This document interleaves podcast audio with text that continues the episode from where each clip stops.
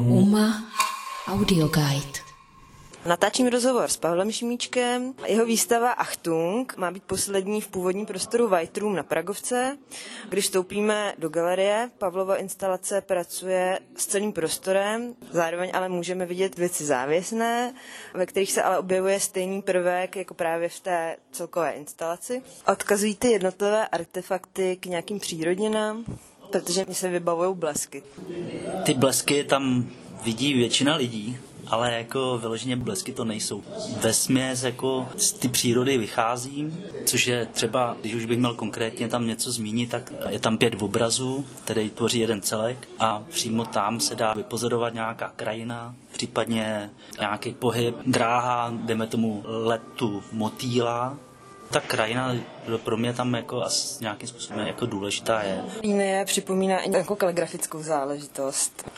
To je přesně u těch obrazů, kde vlastně ty formáty vycházejí z toho japonského formátu. I vlastně ty, ta kresba, která tam probíhá, může i tu kaligrafii jako připomínat. Zároveň vidíme ty závěsné věci ve formátu vlastně jako obrazu, ale jsou to reliefy. Co bych zmínil, jako ještě předtím je ta hlavní instalace, což je prostorová lomená línie. Vlastně se liné napříč celým prostorem, tam probíhá vychází prostě z té architektury, prochází architekturou a zase zachází, že to má vlastně evokovat takovou jako nekonečnou sochu, všude přítomnou, která může kdykoliv prostě se objevit a kdykoliv zmizet a, a tak jako do nekonečna. Takže to práce s prostorem a ty prvky jednotlivý se objevují v těch artefaktech. Pak se objevují i vlastně v těch nástěnných reliéfech, které můžou dávat dojem do nějakého obrazu jako přemýšlíš nad tím, jako nad, celkovým, nad celkovou prací, nad tou výstavou. Nejsou tam jednotlivý artefakty, které se odlišují navzájem, zároveň je tam ještě další prostor, takový jako opozitní vůči tomu White Roomu. Hmm. No, tak kromě toho White Roomu, tak je tam ještě Black Room, kde z toho bílého prostoru prochází stěnou do toho černého prostoru, kde ta linie je osvětlená UV zářivkou, takže tam vlastně svítí prostě barevně tom, tím prostorem. Ještě jsou tam taky nějak upravované fotografie. Jo, tak to jsou takové náhodně vybrané nějaké architektury, do kterých jsem krezebně vkomponoval tady ty moje lomené linie, které vlastně já vnímám jako nějaký šperk pro tu architekturu. Ta daná stavba byla taky jako vybírána podle toho, jakože byla nějakým způsobem lomená. Já jsem to jenom těma svýma líněma vlastně nějak dále rozvíjel.